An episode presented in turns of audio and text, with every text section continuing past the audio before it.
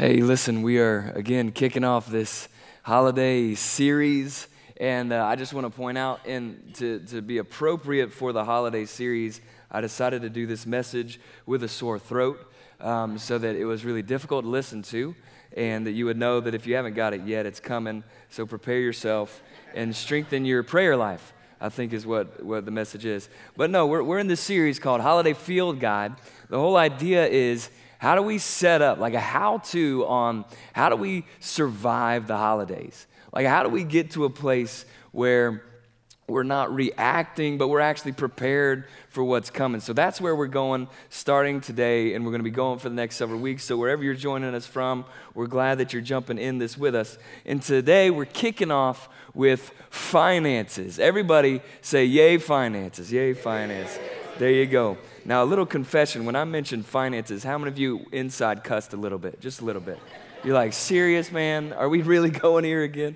But here, let me just tell you why, all right? I just want to throw a few of these stats up. Last year, the 2018 holiday season retail sales hit $970 billion in America. Okay, just let that like, what? Okay, already they're estimating that for this year, for the first time in history, we're going to hit over $1 trillion in holiday spending. In the Christmas season, we're already looking at this. One survey showed that in 2017, the average household debt from the holiday spending was $1,054. You know how long it took them to pay this off? 63 months. Okay, thank you. I'm glad you're feeling this. Listen, by the time they pay this off, they will have had five more Christmases. What do you think happens if they don't address the habit of their spending? One day they're going to look back and go, Why can't we do anything? Why is there no margin in our budget? Why can't we feel the freedom to, to love and spend or be generous in the way? It's because of this kind of stuff. Now, just because we thought this was pretty wild, my buddy Greg and I did a little bit of a, a fun thing. What can you get for $970 billion? Here, here's what they estimated they estimate the first human trip to Mars is going to be about $200 billion. That's pretty awesome. Here's something else to, have, to give access to clean water and sanitation for the world for one year is about $150 billion to translate the scriptures in every known language in our world would be $500 million. Here's what you need to understand if you add all that up, it only amounts to 36% of what Americans spent on Christmas. How crazy is that? So, should we be talking about finances as a how to survive the holiday season? I think so. I think that we are well within what is wise to go with this. So, this is why we bring it up. In, in order for us to survive the holidays, we need to address something that's going on that impacts every one of us. Every one of us is impacted by this particular thing. Not only does it influence us today, but this thing has the ability to significantly impact our future. And here's what I'm talking about our insatiable desire for more. More. More stuff. How many of you even remember what you got last year for Christmas? Anybody? Besides the debt. You're like, oh, I remember that. Still working on that one. No, listen. So listen, and uh, so this desire for more. Think of how it influences today, and think of how dramatically it impacts our future if we're making decisions for the moment today. If we don't get it under control, it will control us. That's the reality. That's what we got to sort out. The good news is we're not alone in this. All right? Scripture teaches about this all over, but there's a story that I'm pretty excited about because I think it captures this principle that you read about all through Scripture. So if you got a Bible, go ahead and turn to Genesis 25. And while you're doing that, I'm going to take a sip of my tea. Genesis 25. So, little background on the passage before we get there. you know, so in Genesis, this is the beginning of our story, right? And so God one day comes to a man named Abraham and he says, I'm going to make you a promise. And he says to Abraham, I'm going to make you a great nation, and I will bless you, and I will make your name great so that you will be a blessing. So God comes to Abraham and he says, I'm picking your family out of human history, and I'm going to do something amazing through it. Then Abraham eventually had a son. His name was Isaac. Then Isaac had two sons, Jacob and Esau. That's who we're going to learn about today. Now, here's what's interesting about these two they were born as twins, Jacob and Esau were. And when Esau was born, he was technically first, but Jacob was literally holding on to Esau's ankle as he was born. And that actually won him the name Jacob, because Jacob means he who takes by the heel, or more appropriately, cheater. He who cheats. He gets what he wants. He's, he goes the back way. He tries to get what the oldest has. He tries to get anything that he can. And the story we're going to look at is going to be just a perfect picture of that reality. But think if you were the mom and your twins were already fighting. Think of how that would be a foreshadowing of life in the teens. You know what I mean? You're like, oh, Lord, have mercy. But here's the deal. So we jump into um, Genesis 25, 27. He describes the boys. He says, when the boys grew up, Esau was a skillful, hunt, skillful hunter, a man of the field. You're like, yeah. Jacob was a quiet man dwelling in tents. So already you're like, mm, okay, they're on different sides here. Isaac loved Esau. He just took it up a notch. Isaac loved Esau because it says he ate his game. So if you want to know the way to a man's heart, it's through his belly. Amen. yes, now we're getting into it. Okay. But here's what happened Rebecca loved Jacob. Now, this is not the message, but you can see why this is bad, right? Why favoritism is something God opposes. Like in your house or in your workplace or whatever. Listen, from this, dysfunction breeds and perpetuates dysfunction. And so that's not the message, but that is a message. Okay. So, we know there are problems. Here's where we're going to start. Verse 29. Y'all ready for this? We're going to jump in. Once, so one day, when Jacob was cooking stew, because remember he's a twint, tent dweller, he's cooking stew. Esau came in from the field and he was exhausted. He was exhausted. He's been hunting all night. He's trying to catch something. He didn't catch anything. Esau said to Jacob, Let me have some of that red stew, for I am exhausted. Therefore, his name was called Edom. And Jacob said, Sell me your birthright now. Now, if you know anything about brothers, you know, like, yeah, I get that, right? Especially like, so Jacob's number two in the family. How many number twos in the family do we have? Okay, so you know, you know, you're not really trying to always win, but you're always trying to win, right? Okay, so so with Esau, Esau's the man in the field. Esau's the hunter. Esau's got his dad's eye. You know, Esau, Esau, Esau. Now Esau comes to Jacob and says, I need your help. I'm starving. And Jacob goes, Oh. So if you've got kids, you got siblings in the house, when is it ever one for one? So Jacob in his mind's going like, all right, what is the most valuable thing that I could possibly ask of my brother? So he says, Okay, I'll give you some stew. Give me your birthright. Of course, Jacob's thinking, There's no way Esau would give me his birthright, but I'm going to start there, right? And then maybe I'll end at a camel or something. So he says, Send me your birthright. Now, here's what's really interesting about birthrights.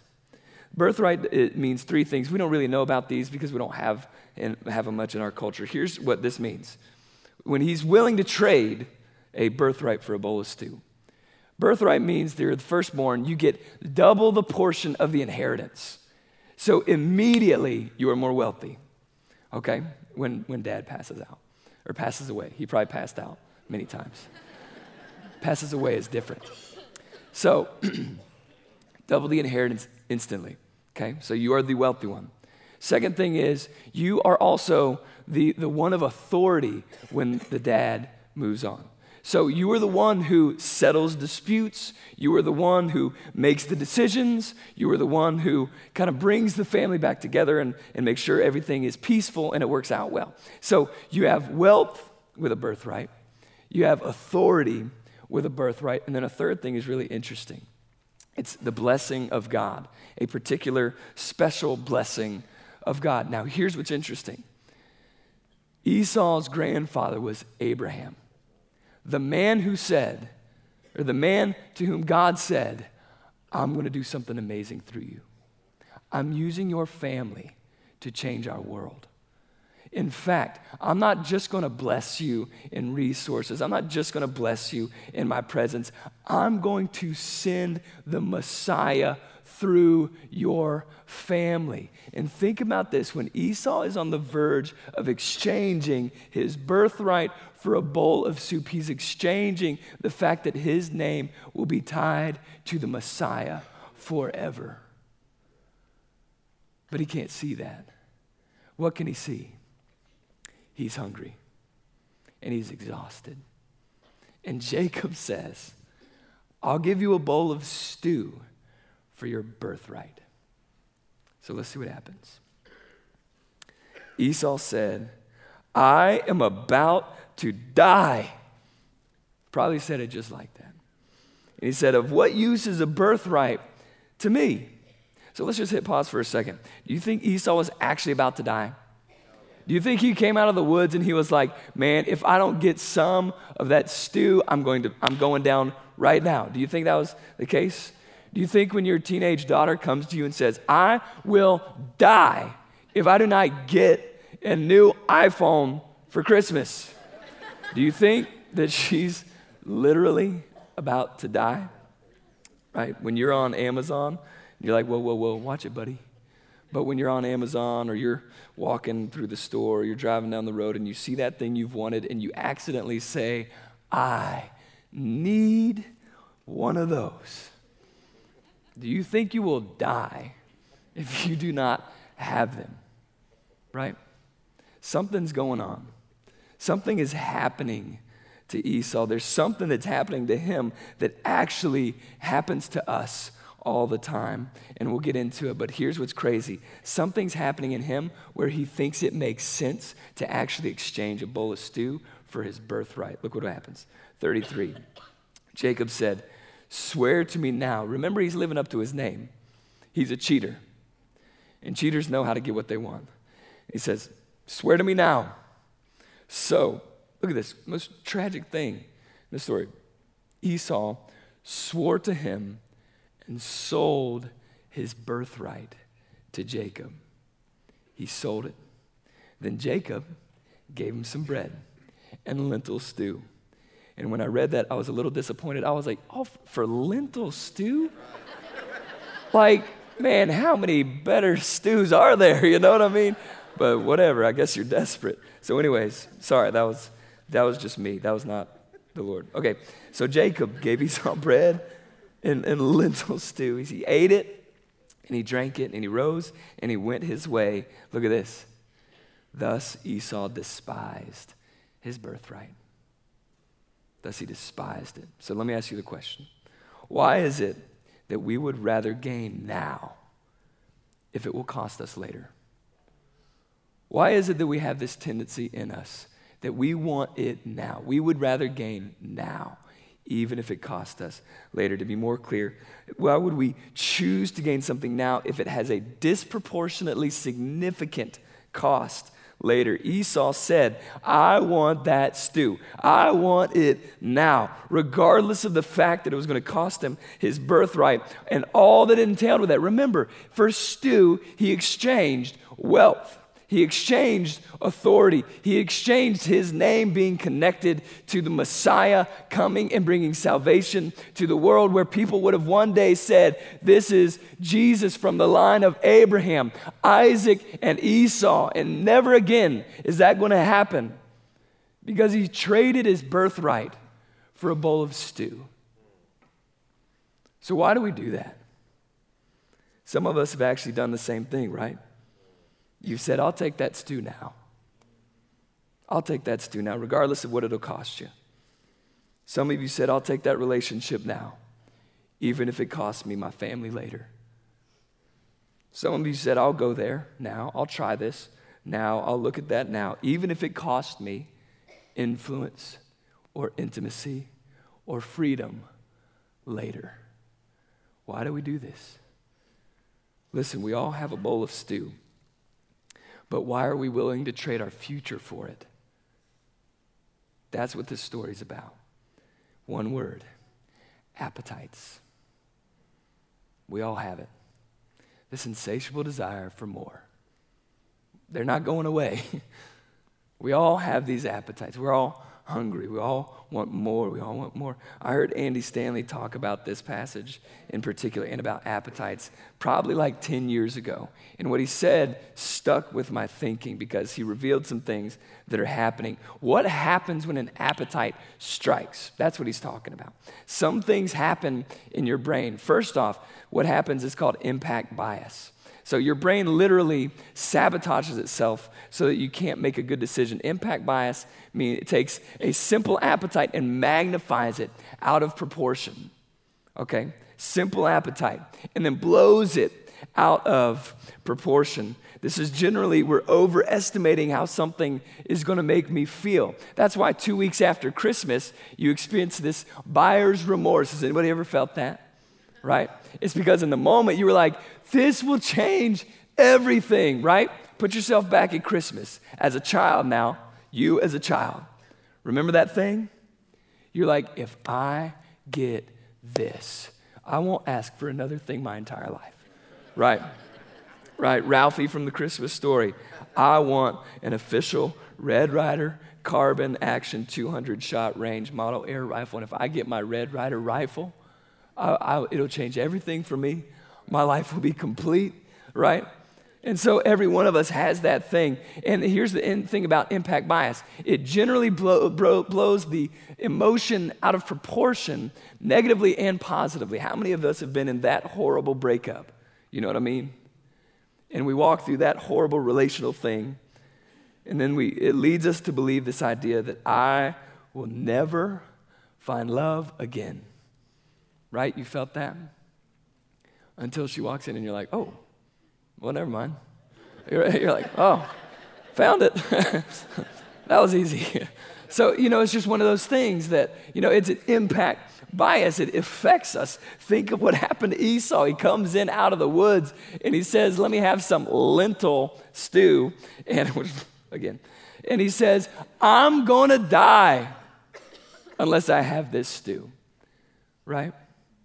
How many of your appetites have ever led to death? Right? Like, let's think of the appetites where we get hungry, all right? Now, if you avoid that one too long, yes, you will die. But sex is a big one. I've never heard of anybody who died because they didn't have sex. Um, you know, those are the only two appetites that come to mind. But there are a lot of them out there you know what I mean? And so we all have these things, and impact bias changes the way we think. Here's another thing that's happening in this story focalism. Okay? This focuses our minds on one thing, focuses our minds on one thing, and it blurs out everything else. So Esau walks in to the tent and he sees lentil stew. And he goes, I'm about to die, and this stew is going to change my life. You can't see the fact that you could just go grab a banana. You know what I mean? It's like you could take the edge off. But he just, he locked in on one thing and it just blurred everything else out. And so Andy Stanley talks about here's what happens. Here's a little bit deeper understanding of appetites. Three things. Ready? One, appetites were created by God and sin distorted them. God created them, sin distorted them. Here's what I truly believe every desire that you have is ultimately satisfied and pointing to God. Like, even when we're like, man, I'm hungry. That's why Jesus said things like, well, I'm the bread of life. Okay? So, even your hunger should be a thing that points you to your desire to God. But here's the reality God created them, but sin distorted them. Our desires are broken. That's why you can't trust them. That's why you can't let them control you. You have to figure out how to control them. Here's the second thing appetites are never fully and finally satisfied, right? Listen, in about you know, 10 days or so, we're going to be sitting around Thanksgiving. I don't know how your family is, but the goal is to hurt, okay? So, which I know is in the Bible, we shouldn't do that, and we'll talk about that after Thanksgiving. But we eat, and then what are you, what are you inevitably going to say? Man, I couldn't eat for days, right? Three hours later, you're like, where's that turkey sandwich? You're like, come on, it's crazy, right? But that's because, listen, appetites, they're never fully or finally satisfied, and they're never going away. You're never going to get to a point where you're like, well, I'm full and I'm done.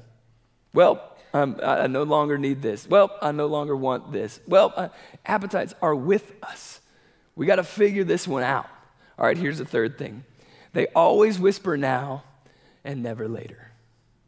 Always whisper now, never whisper later. Right? They always say, I want more, I want more, and I want it now. And if I don't get it now, I will die. Right? That's what they do. So the big question is how are we going to resist our appetites? How are we going to control them so they don't control us? And there are many, many ways that we could go with this, but since we're talking about finances, I'm going to talk about a few really practical things to help us to get out of this chokehold on our financial appetites. This thing that says, I need more, I want more, I want more. So I'm going to just share a few field notes for finances, okay?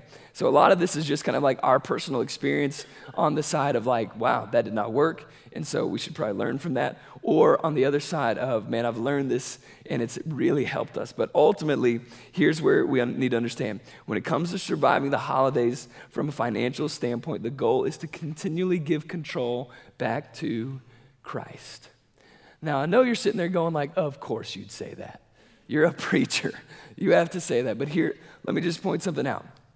Now, if you're not a follower of Jesus and you're trying to figure this thing out, I get it. But if you are a follower of Jesus, that means you have or are developing a biblical perspective, biblical worldview. That means you believe, not me, you, you believe that all things belong to God. It all belongs to Him. So the question changes from what do I want to how should I steward His money in this season, okay? If you're a follower of Jesus, you're developing a biblical perspective, that's what you think about. Okay, how do I steward his money? So I'm going to give you three things. One, begin with a clear plan. Begin with a clear plan. This is super simple, but it starts with a budget, okay? Everybody say budget. Some of you did not say budget and you said a bad word and you should be ashamed. I'm just kidding. Just kidding, just kidding. But here's let me show you how budgets work.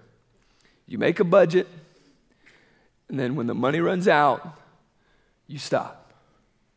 I'm going to say that again because I get like, whoa, hold on. I was not prepared for that. Here's how budgets work you make a budget. When the money runs out, you stop. It's like drinking this tea right here. When the tea runs out, there shouldn't be any left. Okay?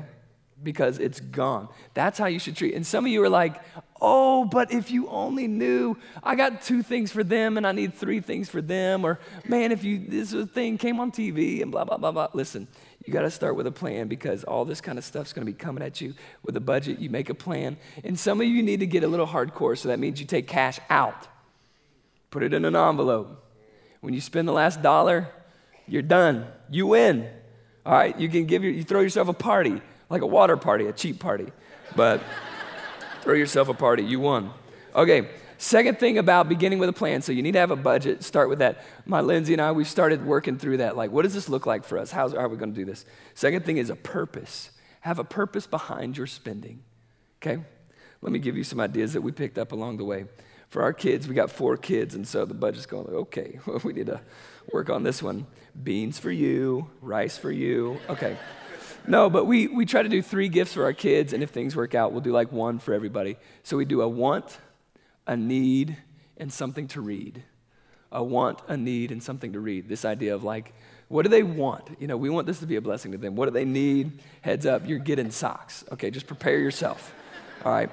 and you know something to read something to keep growing something like creative something to challenge them another purpose for us in this season is legitimately the year-end offering for us. As a family here's what we've been doing. Our kids have a spend give save full envelopes and, and they've been saving or they've got their give envelope. And at the year-end offering that's when they all go get their money from their give envelope and we give it together. That's a big deal for us because it teaches our kids the right things i think. And so that's a big deal for us. Let me give one suggestion on this. Think in terms of significance, not stuff. Okay, legitimate Christmas gift could be an experience. All right? Experiences. So think in terms of significance, not necessarily stuff. All right, let me jump to the next thing. Beware of making significant decisions with heightened emotions, in particular, these two isolation or exhaustion. How many of you know this rule? Never go to the grocery store when you are hungry. hungry. Heightened emotions. You come back with $300 of Cheez Its. You're like, you're like, man, when are you going to eat all that stuff? So you, you just know the rule. You go to Taco Bell, then you go grocery shopping. Okay, just kidding. That'll make you hate food. Um, so, yeah, so that's the rule. It's like, okay, you never go when you're hungry. So, same thing applies. If it's 11 o'clock and you're on Amazon, you better guarantee you're going to end up with some crazy stuff. All right? So, you got to figure out how do, I, how do I prepare myself when I'm in these emotions. So, here, let me give you some fail safes. One is have like an accountability partner through this season. Okay? Like, I'm not going to spend more than 50 bucks without talking to so and so first. Okay, if you're married, talk to your spouse. If you got a roommate, talk to your roommate. Uh, in our house, we can't step into a grocery store without spending more than 50 bucks. So the, the amount might need to change. But, but part of this is like have an accountability partner with you so that you're not just kind of going crazy. And this third thing is part of that. Here's the third thing relieve the pressure of the urgent. Relieve the pressure of the urgent. How many of you have a pressure cooker? Anybody? Instant pot? Okay, upgrade. All right. So there's a point where that thing's just like cooking, cooking, cooking, cooking, cooking. That's how our appetites are. All right, it's like more now, more now, more now. There's a point where you got to hit the valve and relieve the pressure, okay? So here's what I mean by that. There are two things that you could do to help remove the pressure of the urgent, and it's kind of like we have this idea of take a walk, right? Like get up out of the room, take a lap, come back to it 24 hours later, and if it's still there, you know, then, then you can decide on that. Here's another thing force yourself to acknowledge other options, right? That focalism thing sticks in. And so you start going like, I have to get this thing. This is the only thing that'll work. This is to, and so force yourself to go like, there are more than one option of socks. All right, there are more than one options of, and then the thing that you're working through. So find ways to relieve the pressure of the urgent. So that's all the stuff that I've got. Listen, Esau, he had a plan, right? He went to the woods, he tried to find food, he didn't find any food. That was where his plan ended, okay? Then he got emotional about it. He's exhausted. He's coming in and he says, I'm about to die. And so he felt this huge, urgent need to exchange something significant for something of very little value because he was not prepared. So, why is it important that we get this right? January's coming, right? January's coming. Like for some reason, we look at December and we got to go, it's all or nothing. We got to do this. We got to make it happen. And then January comes and you're like, why did we do this? Like if Jesus just came back, that would have been better. Now we got to deal with all this stuff. And so Listen, January's coming. The end of the year is a beginning of another one. So don't get caught in this mindset of like, it's got to be all. Listen, don't you want to start 2020 with peace? Don't you want it to be like a year of freedom, right? Don't you want to walk into January and feel like you're already winning? Like you're already in charge, you're already in control of some stuff? Because here's the reality finishing this year strong means starting next year well. You can't finish strong if you're not preparing to start next year well, especially from a finance standpoint. So let's wrap this thing up, okay? Again, remember at the end of the day, the question is this What are you willing to trade for your appetites? We've been talking about money, but this is a lot bigger than just money, right? We've been talking about a bowl of stew. This is a whole lot bigger than just a bowl of stew. You get me? Do you understand what I'm saying? Listen, talking about the fact that your appetites have the power to control you in a moment that will compromise your future. Do you feel the weight? Do you feel the significance of controlling these appetites? So we just want to plead with you, honestly, we want to plead with you and just say, don't exchange your future for a bowl of stew. All right? So I'm going to pray for us, and we're going to get back into worship and response. Okay? Father, thank you for your grace. Thank you for the opportunity to study your word. Thank you that we get to just kind of learn from these guys, Jacob and Esau. Man, so much dysfunction and all these kind of things. So many of us feel like, well, at least I'm not, you know, that bad. Or, but here's the reality: the the desires that tormented their heart are the same desires that torment ours. So Jesus, we need your Spirit. We need you to guide us. We need you to direct us through this season. We don't want to just survive it, we want to devote it to you and for your glory. So help us to do that, Father. We pray in your name. Amen.